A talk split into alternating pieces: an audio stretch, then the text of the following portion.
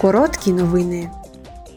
Сьогодні в Брюсселі розпочинається нова пленарна сесія Європарламенту.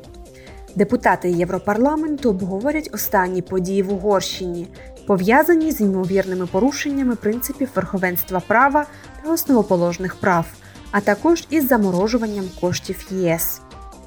Перед початком головування Угорщини у Раді ЄС у другій половині 2024 року депутати Європарламенту мають упевнитися, чи здатний угорський уряд виконувати свої обов'язки. Завтра євродепутати ухвалюватимуть позицію щодо пропозиції терміново доставити в Україну боєприпаси і снаряди та допомогти державам-членам поповнити їхні запаси.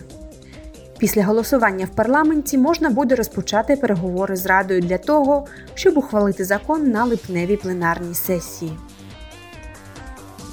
Також завтра євродепутати закликатимуть до скоординованої стратегії ЄС проти іноземного втручання, інформаційних маніпуляцій та нападів на демократію, зокрема з боку Росії та Китаю.